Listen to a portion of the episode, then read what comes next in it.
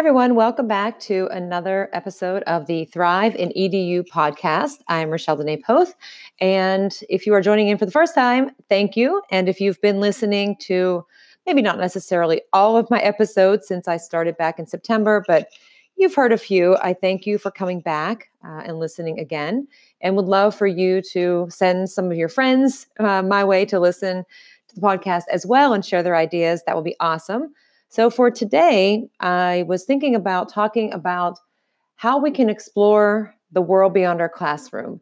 And in light of you know the past couple of weeks, uh, looking at how we can create opportunities for students with remote learning, what happens if schools close, or you know who knows for whatever reason, or students or teachers cannot be in school and beyond that, what are some ways that we can seriously like bring the world to our classroom or create, you know, for our students to make the world their classroom in a sense. And so mm-hmm. I was thinking about a movie, and this goes way back, but if anybody has seen it, Bill and Ted's Excellent Adventure, which was about, and if you've not seen it, then yeah, I would recommend it. It's pretty funny. I mean, for an early oh, 80s movie, probably. But in the movie, uh, two high school students are trying to avoid having to be enrolled in military school and failing their history course. And somehow they go to a telephone booth, and it's actually a telephone time machine. And so Bill and Ted travel through time, uh, and Bill and Ted are played by, oh my goodness, what is his name? Sean Penn and Keanu Reeves. I had to think. So they go back in time and they decide they're going to collect all of the historical figures that they can so they can prepare the ultimate, and that was like their favorite word, the ultimate history presentation. So imagine, like when they went through this experience in the movie, they went back in time to places like ancient Greece and France, they were in China, and what an impact it would be for learning if they could learn directly from people like Socrates, who they kept calling Socrates, or brave the battlegrounds with Napoleon and fight alongside Genghis Khan, or have a conversation and see the 18 year old Joan of Arc leading the French army to a victory. Uh, imagine how it was for them when they were in the wild, wild west with Billy the Kid. And watching Beethoven play the piano. Let's see what else was in there. Abraham Lincoln was giving the Gettysburg Address. Imagine what it would be like if students could go through history and interact with those people, immerse themselves in those places, learn directly from being in that space if it were possible. Like in the movie back then, I mean, you knew that it wasn't totally real, but it was still a cool movie and it was highly entertaining. But wouldn't it be a more meaningful way for students to learn and retain the information? Like, could you imagine having the opportunity to go back in time and or travel to another place and explore on your own? Like, what kind of an impact would exploration like that have on students and their learning? I would think, and I'm willing to bet that it would lead to higher student engagement, definitely more authentic because they'd be making their own personal connections with it. So, where to begin? Think about something that you teach every single year. Probably, maybe it's just a specific concept, or it might even be a chapter or a unit of study. And even for you, the person who is like passionate about your job and what you teach and the content, you're just like, ah, this is not the best content ever. I shouldn't say that, but I really don't know what to do with it because it's kind of boring to me. And so you need some other ideas. Like it definitely happens.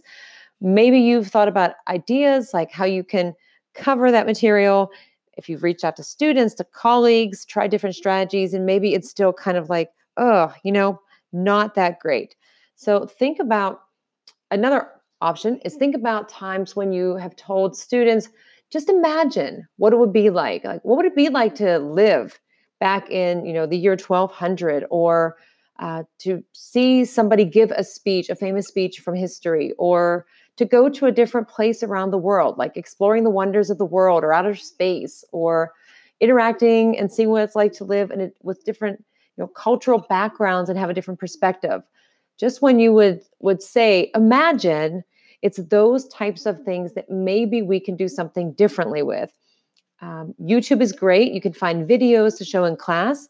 And especially now, when you have some that are like 360, where it really does pull you in and you're more immersed in it.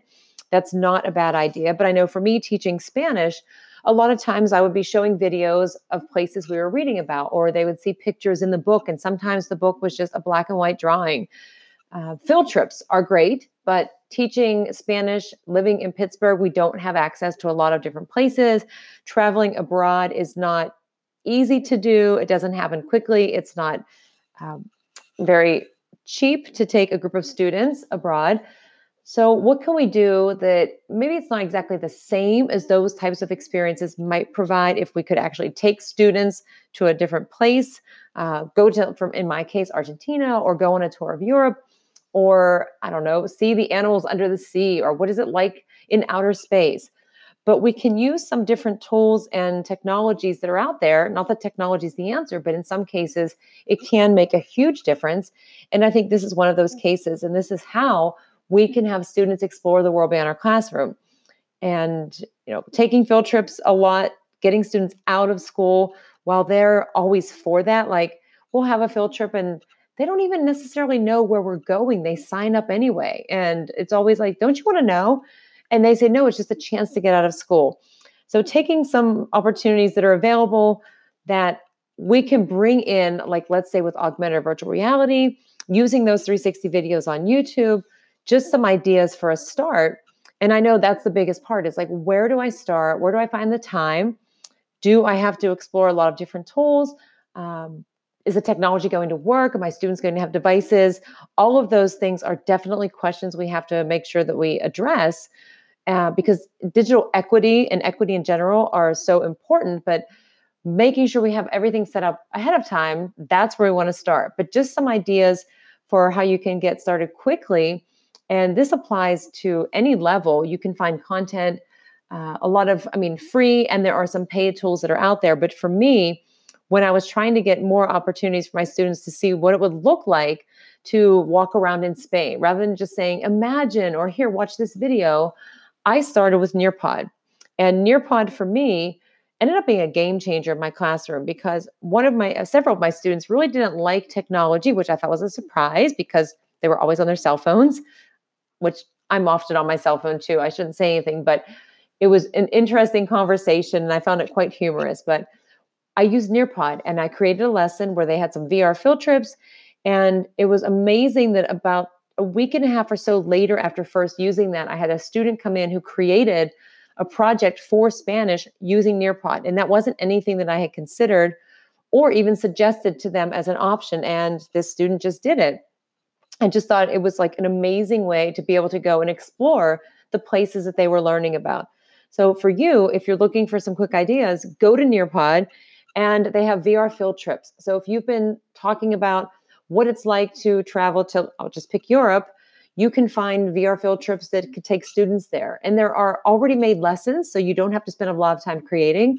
But if you do want to create, you can get started really quickly and just pull all of those um, different tours, and they have 3D objects and other activities and things that you can pull into a Nearpod lesson. Another one that we've used is uh, Merge. And Merge, it's the Merge Cube.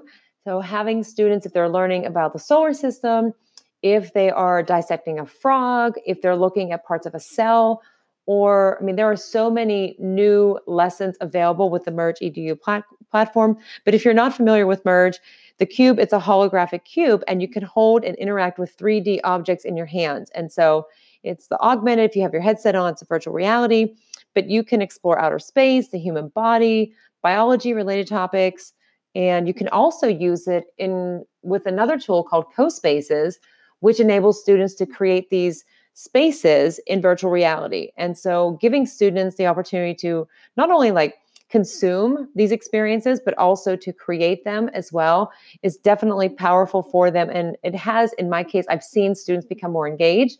They've retained the content longer, uh, especially with using things like CoSpaces, where they were thinking about the Spanish vocabulary putting objects in, labeling them, or using the audio to record audio, pronouncing some of the words, it really did make a difference. Uh, that's just one option. Other things that we can do, pen pals. That is something way long ago where you had to write the letter or sign up for the service and hope that it didn't take too long with the mail. Now we have technology, we have so many opportunities to do this, uh, even starting with Skype.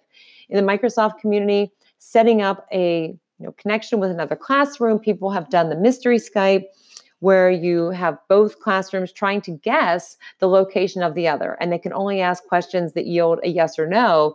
So that's kind of fun, an easy way to get started with. For me, we used Edmodo a couple of years ago to start with project based learning. Another one that many people are using now is Flipgrid to record the videos or to see what is already available whenever you look at the Flipgrid site. And a most, well, I should say, in the last two years, another favorite has been Buncee. And with Buncee, for my project based learning, my students created an About Me, and we shared them with a school we had been collaborating with in Argentina and in Spain. Uh, just for my students to create using Buncee to share like what it's like to live in the United States, in Pittsburgh, what their inter- interests are, what the classes are like, and anything they wanted to share. And we they created Buncees and sent them to those students. And then about a week later, we got a group of Buncees back that the students had created. And they had never heard of Buncee, but we not only were able to have our students learn about the other classroom, but build and exchange and actually teach each other these different technology skills and build digital citizenship in the process, um, social emotional learning. And they just, it was a more authentic and meaningful way for them to learn um, about other cultures and the language that they were studying. And they were just really excited to engage in that activity. And I just loved seeing what they created and then just that exchange between our classrooms. Uh, but there are a lot of wonderful options that are out there. Empatico is one that has uh, activities and collaborations set up from around the world for younger students, I believe, and even you know depending on the age, you can check into that as well. Uh, but they do help educators get set up, and students can learn about real world issues and that global collaboration and making those connections, uh, learning about different cultures and the backgrounds is really something that I've tried to do more of in my classroom. And even like I mentioned, Buncee with Buncee Buddies, Flipgrid had Flipgrid Pals, or as I mentioned also, the Mystery Skype. And so you don't have to do all of the things, but just think about something that you teach where maybe you do use video, or maybe there are pictures, or you know, images in the book, or anything, even just visuals in the classroom think about what it would be like if students could actually look inside that space, whether it's using Nearpod or creating something on their own, like, say, uh, Google Expeditions has a lot of tours all available for free for teachers to lead students on. You could even use Google Tour Creator and have students or yourself create a tour. So, what I mean, it would be fun for people in the community to see that students create a hey welcome to our this is our school and create a tour of different locations and places around the school community or anywhere around the world. The idea is just to pick one thing give them some options. Uh, maybe it's a scavenger hunt use and then you use one of these tools. Uh, have them tell a story but use an augmented virtual reality tour or tool not tour but you can make a tour. Or even just start with nearpod like i did and that's really how I started with the augmented virtual reality in my classroom, and it did make a big difference. And so being able to have access to one of these tools really did open up a lot of different opportunities, more than what I was already providing in my classroom. And so those are just a few of the ideas based on conversations I've had in the last week. Also, just things, you know, the past couple of weeks looking at remote learning.